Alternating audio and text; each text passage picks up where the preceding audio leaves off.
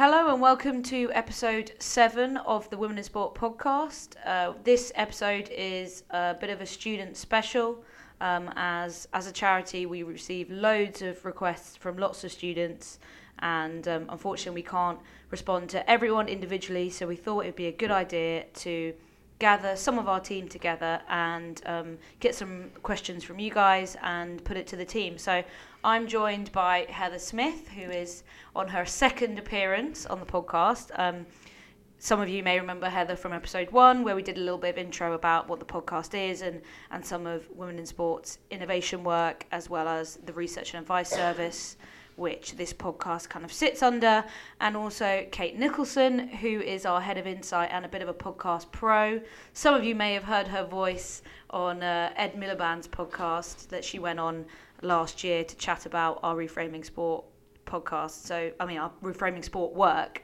So, welcome, guys. It's quite early in the Thank you. morning, so um, hopefully, no one's too croaky uh, on this cold morning in London.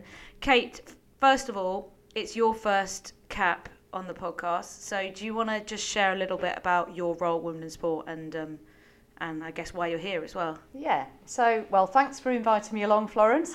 um, yeah. So, my role at Women in Sport, I head up insight and innovation. Um, so that's the team that really looks at how we understand what the issues are, get underneath the issues, and understand how to uh, make things better for women and girls in sport.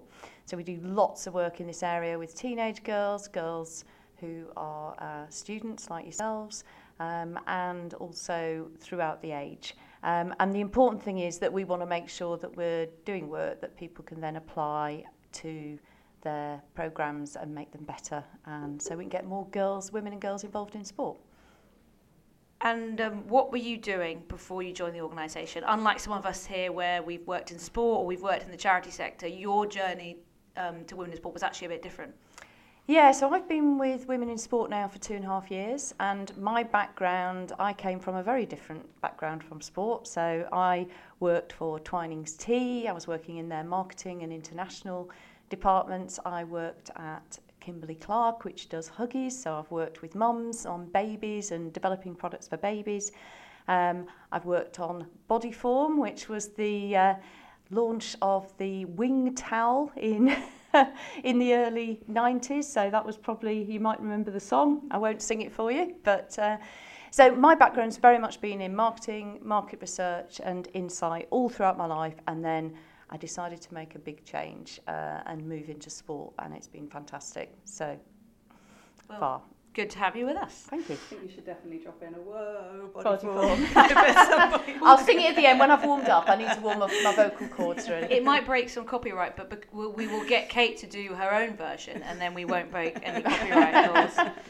So, first question. Uh, well, thanks to everyone also who got in touch and, and sent us things um, over email. It's really, really great to know that so many of you are engaged, and also that so many of you are studying topics and, and focusing on projects that really relate to our work. And obviously, loads of you are really passionate about the topic as well. So, first of all, we have Megan, who is a PE student at the University of East Anglia, and um, quite perfectly, Megan's questions are actually quite a lot about what we do as an organisation. Um, so, who wants to kick things off about uh, what are women in sports aims? That's Megan's first question. Sure, I can um, jump in. So we are a uh, UK-wide charity. Not everybody knows we're a charity, so get that one in nice and early. Um, and we believe in um, a society basically where men and women have equal opportunities. And, and the little bit of that that we really focus on, obviously, is sport. Um, so in terms of our aims, we could be working on anything, and um, there's a, a number of sort of issues from field of play to boardroom, from early years throughout women's lives. So we've had to focus a little bit, and the three kind of big areas that we're looking at at the moment are um, firstly around girls. So we know there's an, a number of uh, really key age points for girls. One um, about sort of age six, seven, and eight, where girls' attitudes are really starting to kind of be formed and um, become a bit bit more firm around whether sport is or isn't for them. So we're really interested in how we can intervene at that really young age. Um, and then as girls move into their teenage years, um, we see participation really sort of start to take a bit of a nosedive. And around that time, boys are starting to do more as well, uh, more activity. So we know that there's something really important to, to be looking at there, and that's been a real big focus of our uh, work for the last couple of years. You've already given reframing a shout out this morning, but it's definitely a piece of work to have a look at if that's of interest. So girls is, is really important to us. Um, and then at the kind of other end of the um, well, not quite the other end, but another life stage uh, is around um, menopause, um, but not just about supporting women through that time, although that's that's really important. But thinking of it as a moment of opportunity, and if we can engage women at that point, then we can help them live kind of healthier lives for longer. And then our third um, big aim is all about the culture of working in sports. So we've done a lot of work in the past looking at um, women on boards and in kind of C-suite level, so CEO or um, CEO, COO level um, positions within sport. Um, and there's a bit of momentum there now. So we know um, number of organisations are really starting to drive kind of diversity targets so that we've got um, at least 30% of women on boards, which is a key kind of tipping point for diversity of um, thought, um, to lead organisations. So what we're looking at in that area now is all about how we can work with the kind of wider workforce and start to shift some of the cultural issues that we know exist for women working in sport with the, the hope that that then encourages more women to come in and move through into those leadership positions. Is that about right, Kate? Yeah, no, I think that's uh, that's probably summed it all up. So wide remit, and I think that's something that's really important to us. It's not just about one cohort; it's actually about how do we get all women to have those opportunities um, and to be able to participate in sport, to be able to work within sport, to be visible within sport. All of that is so important to us, um, and that's what we're striving to do. And something that um, seems like quite an obvious question, but it's actually something we do get asked a lot um, in the media, uh, our media inbox, is why should women participate in sports? Because it's something maybe we lose track of because we're so conditioned to think, oh well, everyone knows that physical activity and exercise is great for you, and we just do it. But actually, you know, Megan's asked, why is it important that women participate in sport? I mean, I can go and think of a number of reasons. And if I go back to my story, I'm in my 50s now. And one of the motivations for me to come into Women in Sport was because I recognise how much happiness, value, and benefit sport has brought to my life. And we see that in the research we do that women can play back to us the real importance of some of those moments and those sporting moments, those moments of activity. So it goes way beyond health. So things for me are outside of being healthy, feeling empowered as a woman, and feeling fit and uh, feeling fit and strong. I think some of the important things are a lot of friendships are made there. It's an area where you really see support from others, um, and I think I can see how during that time that I've been involved that we've developed communities and groups of people who all help each other, and it's all happened through sport. Um, so it's a real glue for women to be able to support and help each other. Um, I think it helps with um, when you're um, when you're feeling stressed or anxious. It's it's a brilliant way to just let off steam, and I think you forget about those things sometimes when, if you just focus on the health benefits, which inevitably are there. Yeah, nice. I think it's really nice to hear it articulated that way. We quite often go to things like social cohesion and better mm. mental health, and actually, you're right. It's about friends and about feeling really good in yourself. And why shouldn't shouldn't women be accessing that in the same way as, as everyone else does? Yeah, and I think it's it, it, sometimes women get sort of put second in in the pecking order with sport, and I think it's really important. Women have just as much right to be participating, to have the courts, to have the fields. Mm-hmm and make sure that they they can participate. So I think it is about getting that balance right now. Heather, you have a long background working in sport. You've worked at NGBs. You've kind of mapped out a lot of a lot of the of the sector. Really but you're extremely young to have done what you've done. Um, so, in ter- from a sort of organisational standpoint, uh, Megan's asked, what could sports organisations do to increase female participation levels? I mean, that is another big question. um, and if it was uh, kind of easy and we had a simple answer to that, then absolutely, we would hope that everyone would be doing it. I think what we'd kind of advocate for is really um, considering women and girls and putting them um, kind of at the heart of what you're doing and really understanding them in, in their broadest sense and the broadest lives, and then thinking about how sport might fit fit into that. So for me, it's having them embedded in your kind of strategic approach, in all your strategic plans, um, doing uh, so talking to women, talking to girls, and actually understanding what it is that they want from your organisation and how you can best cater to that. And remember that that might change and flex over time as well. So it's not a, a one-off. It's it should be a, a constant kind of consultation. Um, and then from that, hopefully other things would stem. So the, the way that you deliver whatever activity it might be, or the way that you market or communicate, will then align a bit better to what women or girls kind of want. Um, and I guess the other big lookout is just don't think of women and girls as as a big homogenous group. We're talking about 51% of the population there. So within every community, within every sport, within every culture or faith or whatever it might be, there's going to be different differences and there's going to be nuances. So just really understanding your community, I think, is is probably the the key. Yeah, I mean, I would echo that. I think really understanding who you're trying to talk to is especially important because you, you can't just talk to one person and assume that that's going to appeal to everybody. So I completely agree with Heather. It's about understanding lives, making sure that you can bring relevance to them, and also making sure that it's enjoyable. And I think sometimes we we remove lots of barriers, but we don't think about actually how can we make it the best possible experience um, and really push the boundaries a bit on that. So I'd like to see some real innovation happening within the sports sector. I think that would be quite fun, particularly for those that perhaps haven't engaged with the existing uh, and more traditional sports. How can we really surprise them with the joy that they can get from other things that are out there? We're big believers in FOMO, aren't we? Yeah. Make it the thing you can't you can't miss out on. Yeah. And um, next batch, batch of questions. I think that was a really nice sort of intro from Megan there. Is from Charlotte, who's an MA student. Um, she didn't actually share where she's studying. Um, but Charlotte's asked, who are the most influential ro- role models for girls? Would it be better if media campaigns weren't focused on men and women, but mixed? Who wants to take that one?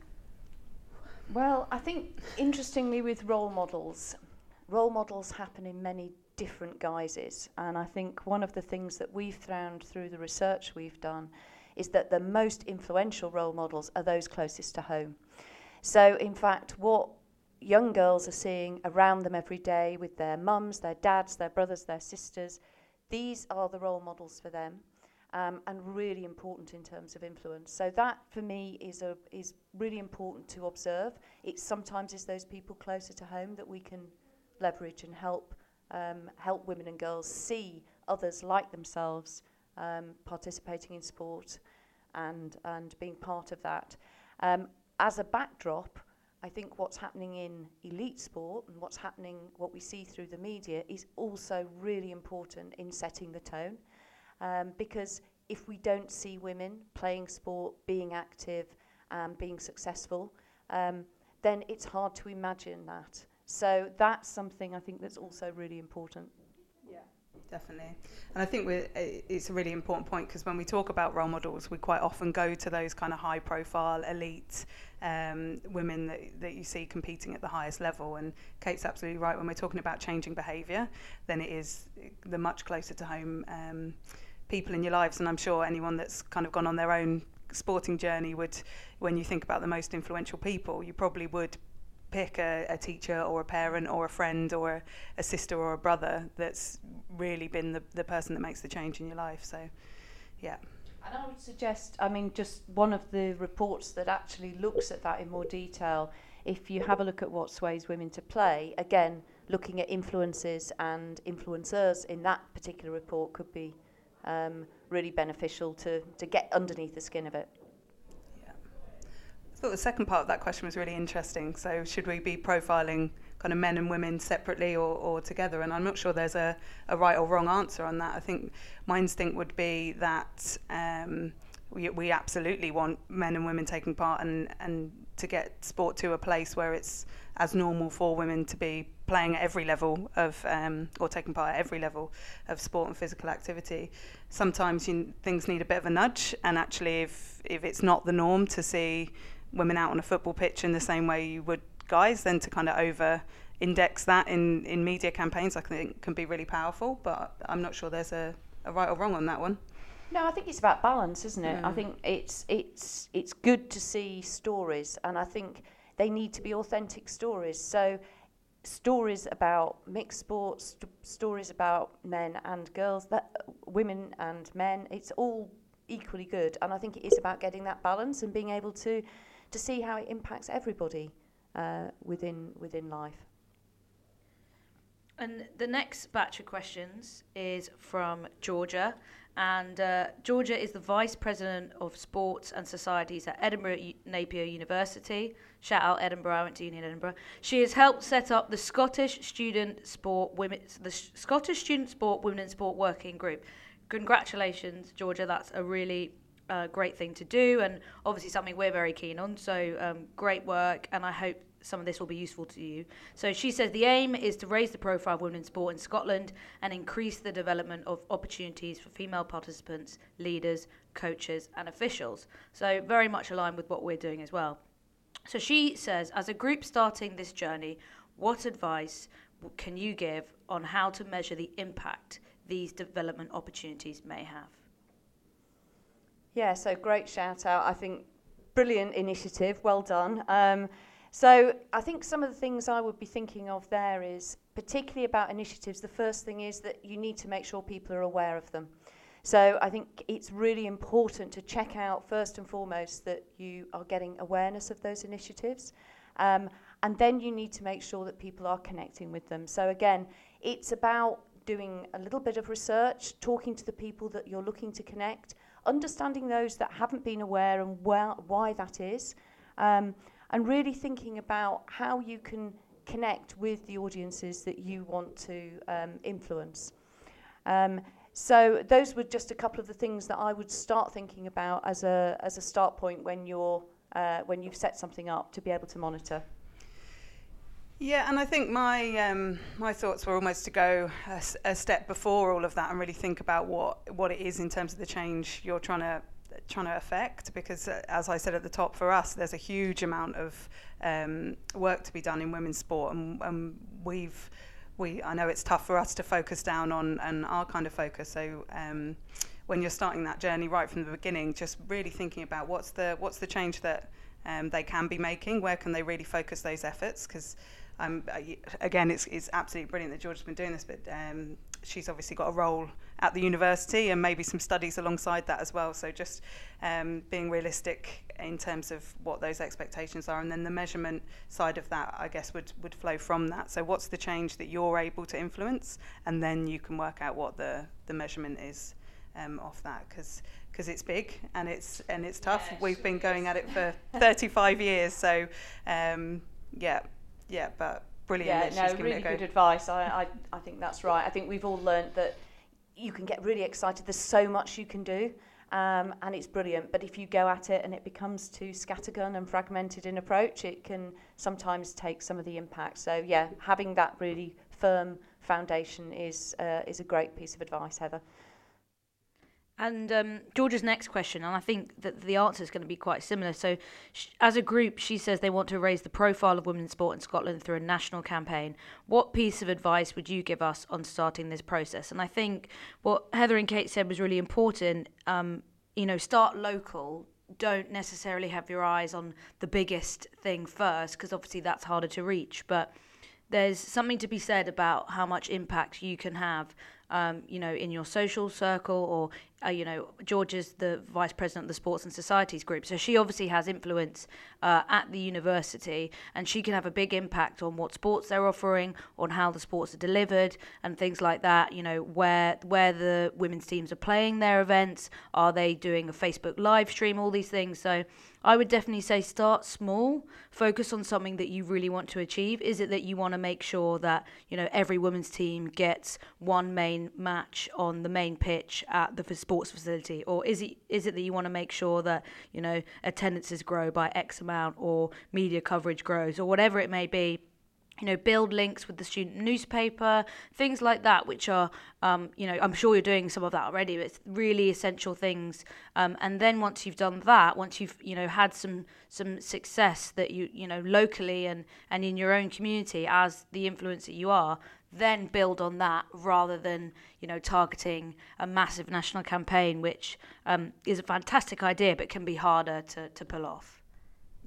Yeah. Absolutely. I think that was um, kind of my thoughts as well. Was to focus a bit some of the. Um, so we've run a couple of campaigns here at Women in Sport. We're involved in one a couple of years ago with um, British weightlifting, and we were quite focused on the women that we wanted to target. So we knew we wanted to be talking to women that were probably already active but might not have been lifting weights, and it was about that small change of moving them into the weights area if they're already in a gym. So already we we sort of narrowed down. Um, uh, quite a lot, but what that enabled us to do was have a real clear message and a real clear kind of campaigning ask.